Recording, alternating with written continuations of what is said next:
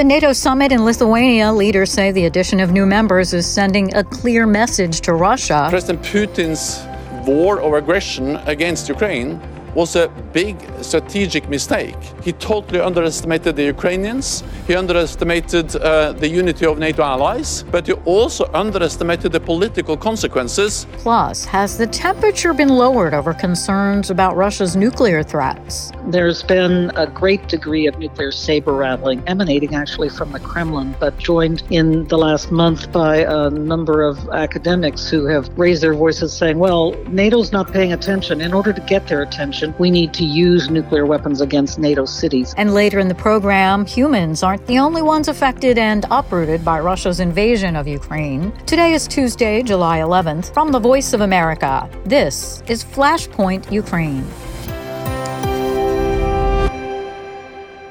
Good evening. I'm Laurie London in Washington. NATO opened its summit Tuesday in Vilnius, Lithuania with fresh momentum after Turkey withdrew its objections to Sweden joining the alliance. It's a step toward the unity that Western leaders have been eager to demonstrate in the face of Russia's invasion of Ukraine.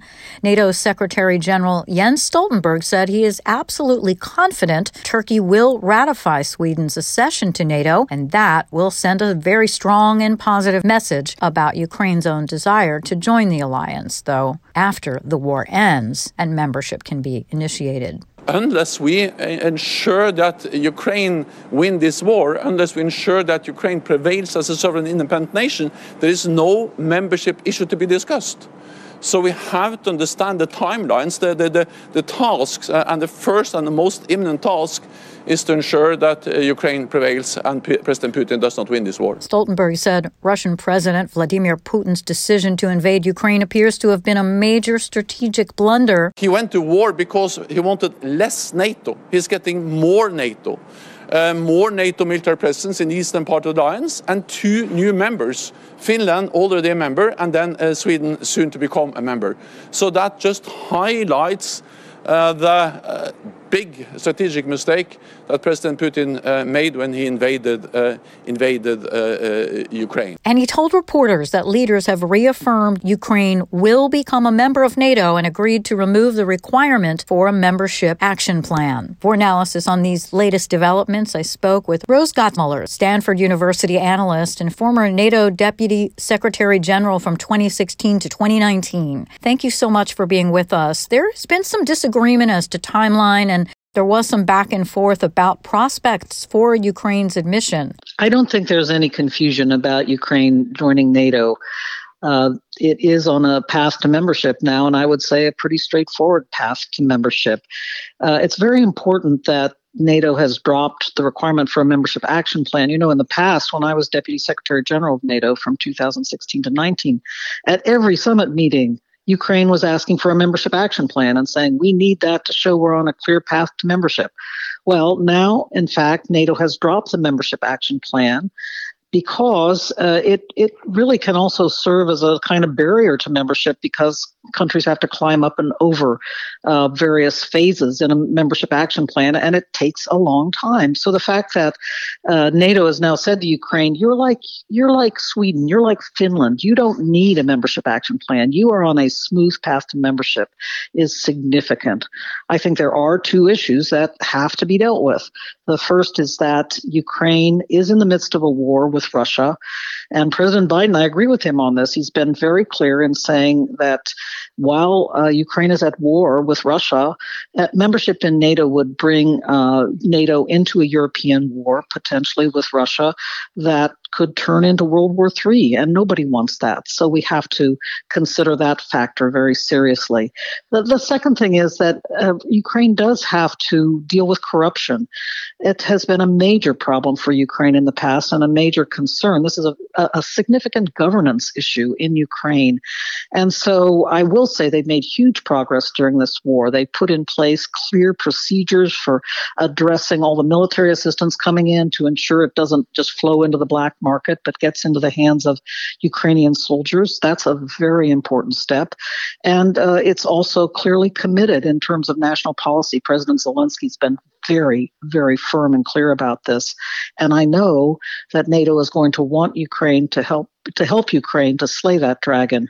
But corruption will be a factor and something that Ukraine will have to work on. As for their military, though, they've really proven their might and their determination, and that would seem a positive regarding their ability to be a part of NATO. Absolutely. And I think that point's been made time and time and time again by NATO military leaders that in terms of uh, Ukraine's fighting prowess, its interoperability with NATO forces, its training and readiness, you know, fighting a hot war like this uh, in on its own territory uh, is really uh, a major in in some ways, although it's it's a terrible burden and a and in a, a, terrible situation this egregious aggression that that Russia has undertaken in Ukraine it has turned the Ukrainian fighting force into really a battle hardened force. And you can't say that for all the NATO armies. So I do think that Ukraine has a great deal to offer NATO in that regard a clearly capable and battle ready, interoperable military force. NATO Secretary General Jens Stoltenberg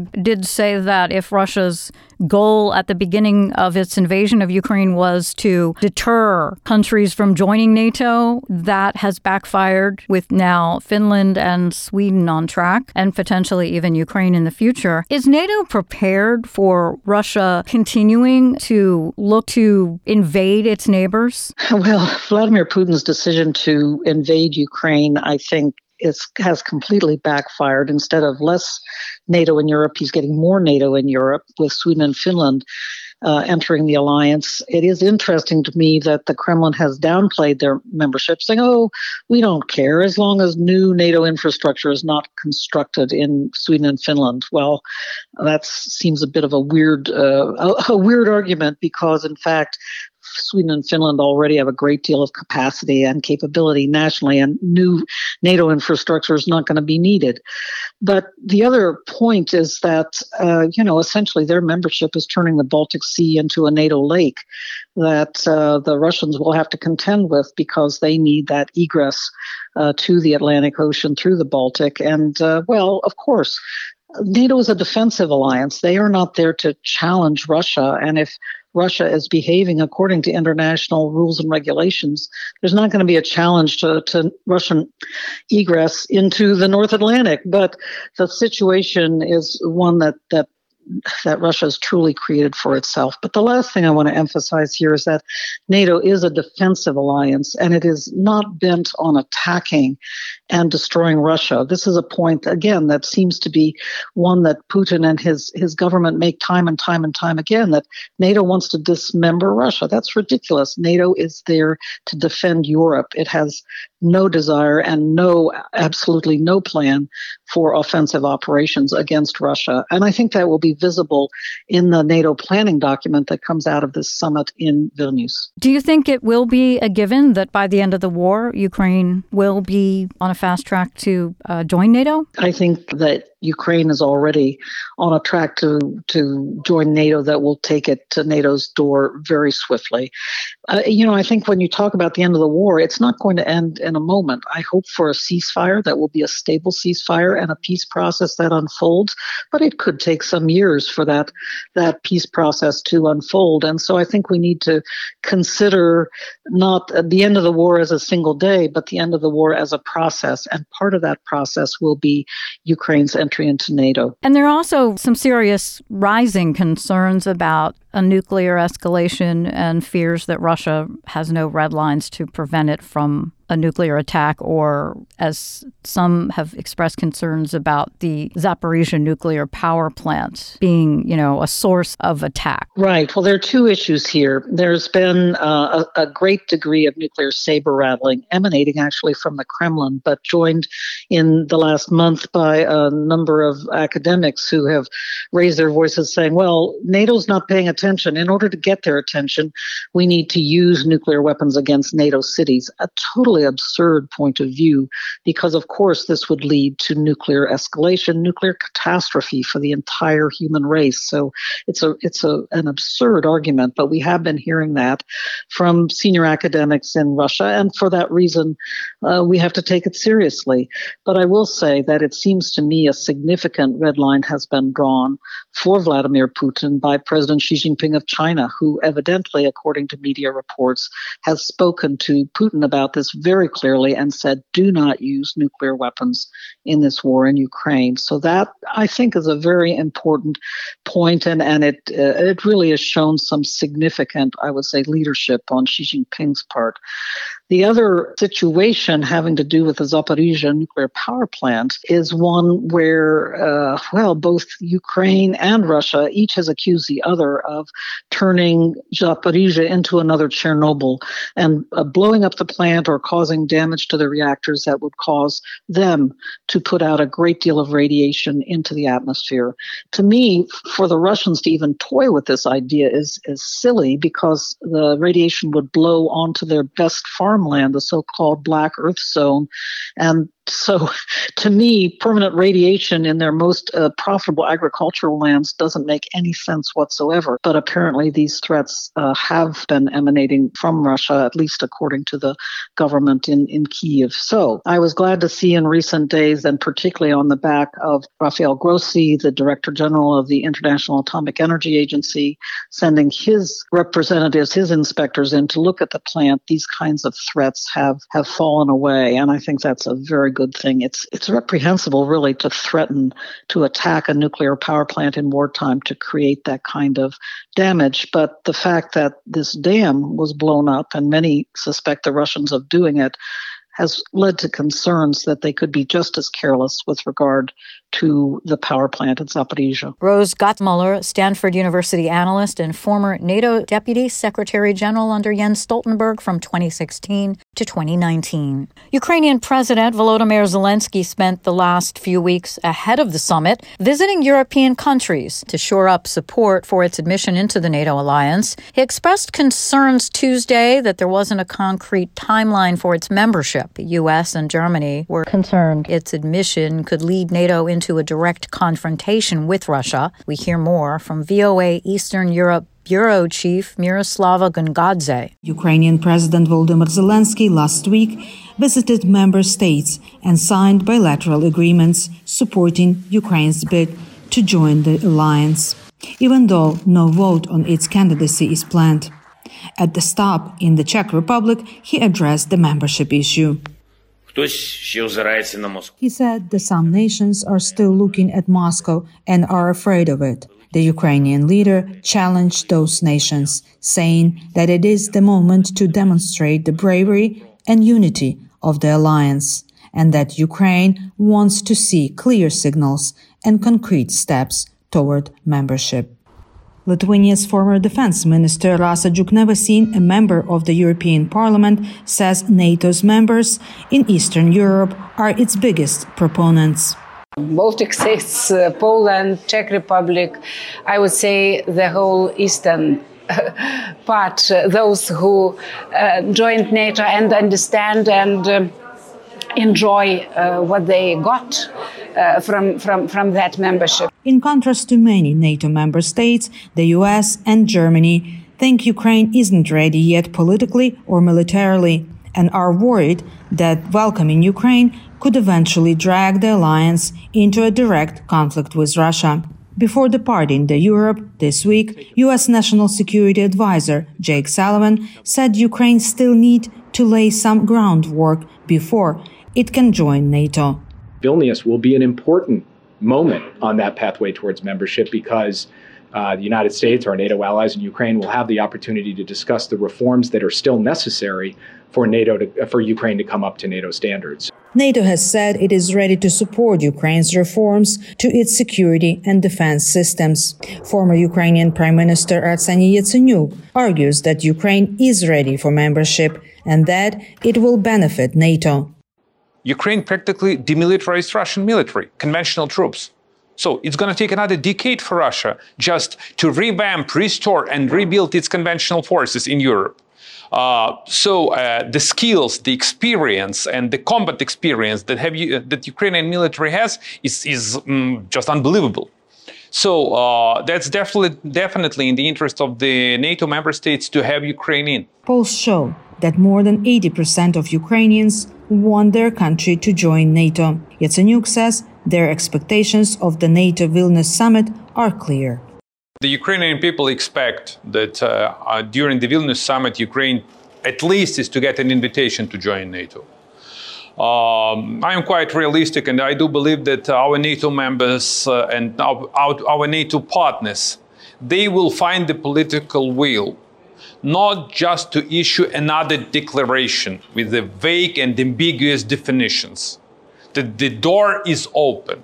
The two day NATO summit could be either a historic moment for NATO or perhaps a missed opportunity. Some analysts say the alliance will find a middle ground solution. Miroslava Gongadze, VOA News.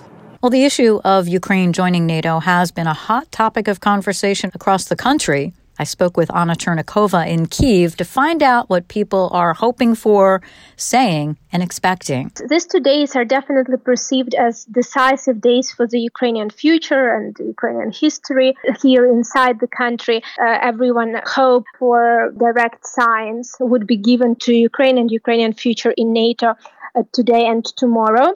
We have confirmation that President Zelensky has already arrived. He is present at the summit and he will have some meetings with top officials. Actually, according to the latest polling inside Ukraine, over 80% of Ukrainians support and want Ukraine to be a part of NATO. This is the highest in Ukrainian history number of supporters. So, definitely, this demonstrates how important this question and uh, this negotiation inside the country is. People are really waiting for good news. We already hear that it will be a slight easier procedure for Ukraine uh, that actually this was decided that Ukraine will have similar procedure that uh, Finland and uh, Sweden. And of course, as President Zelensky mentioned, he also is expecting continuous conversation and negotiations on additional positive signs for Ukraine. Anna Chernikova reporting for VOA from Kiev. Meanwhile, before the start of the NATO summit in Lithuania, where security threats from Moscow were on the agenda, Russia launched attacks Tuesday on Ukraine's capital, Kiev, the Black Sea port of Odessa, and the southern region of Kherson. No deaths were reported in overnight drone strikes on Kiev and Odessa, but Russian shelling killed a woman in the southern village of Sofika and wounded two people in Kherson city.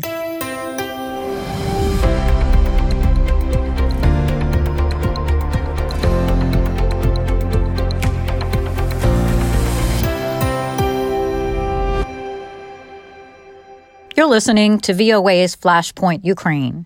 I'm Lori London. Kremlin officials say Wagner mercenary commander Yevgeny Prigozhin pledged loyalty to the Russian government following a recent revolt.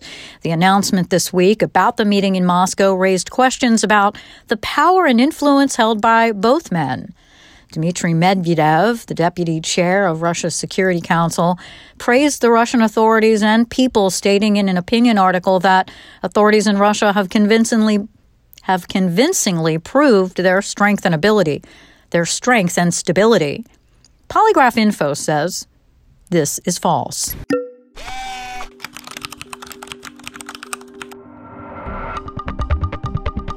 On July 2nd, Dmitry Medvedev, the former Russian president and prime minister, praised the Russian authorities and people for resisting the mutiny by Wagner Group mercenaries. Medvedev, who is now deputy chairman of Russia's Security Council, claimed in an op ed published by the official government newspaper, Rossiyskaya Gazeta, the authorities in Russia have convincingly proved their strength and stability, and the people of the country have demonstrated their readiness to rally around Supreme Commander Vladimir Putin to defend the motherland. That is false. On June 23rd, Wagner Group founder Yevgeny Prigozhin announced a march for justice to force the resignation of Defense Minister Sergei Shoigu and General Valery Gerasimov, the chief of the General Staff of the Russian Armed Forces. The following day, Wagner forces entered Russia's Rostov region from Ukraine's partially Russian occupied Luhansk region. Russian border guards and local and regional authorities offered little to no resistance to Wagner's incursion, even after Russian President Vladimir Putin called it treason and ordered that it be stopped. Wagner forces took control of Rostov on Don, Russia's largest southern city, captured military installations in a second city, and advanced some 800 kilometers towards Moscow. In Russia's Voronezh region, Russian soldiers and police reportedly agreed not to interfere with the Wagner forces' march and lay down their arms. Putin, Prime Minister Mikhail Mishustin, and other top officials and Putin associates reportedly left the capital during the crisis.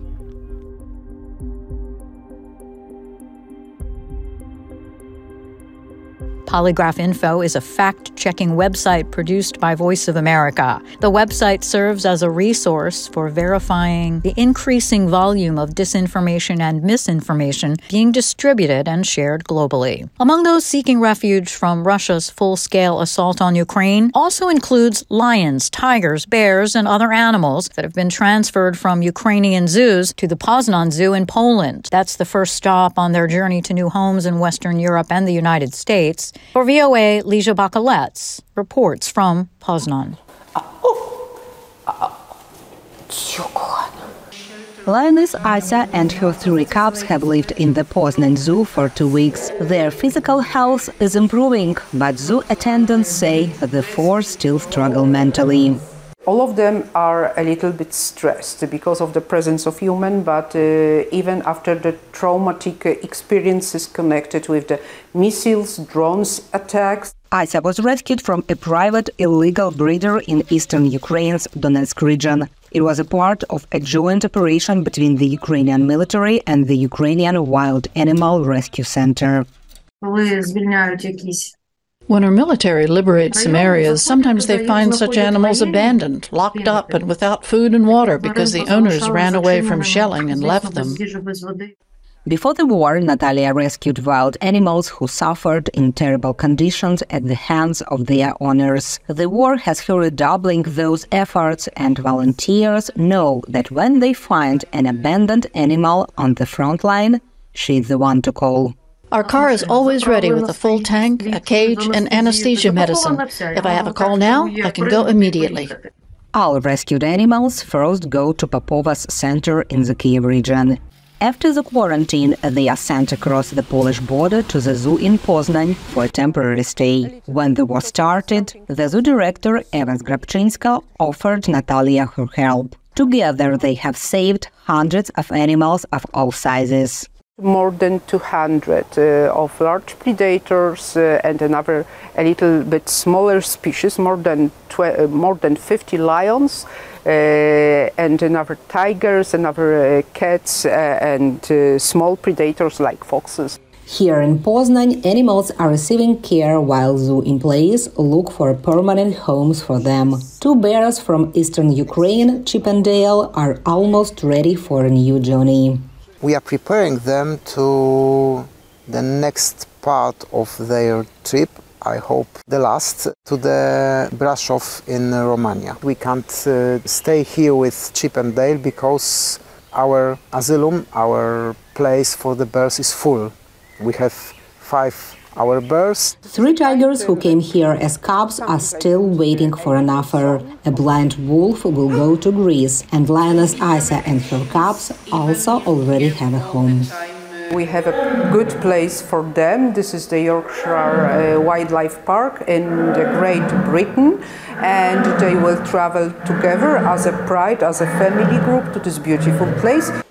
Evacuating and housing the animals in the zoo is extremely expensive, so Natalia Popova and Poznan Zoo get help from the International Fund for Animal Welfare and private donors. Eva Zgrabczynska says the war paradoxically is giving these animals a chance for a new good life. Lesia Bakalets for VOA News, Poznan, Poland. And that'll do it for us today. Stay up to date with continuing coverage on Ukraine and news from around the world 24 hours a day at voanews.com. And on social media, just follow VOA News. On behalf of the entire Flashpoint Ukraine team, thank you so much for listening. Until next time, I'm VOA's Lori London.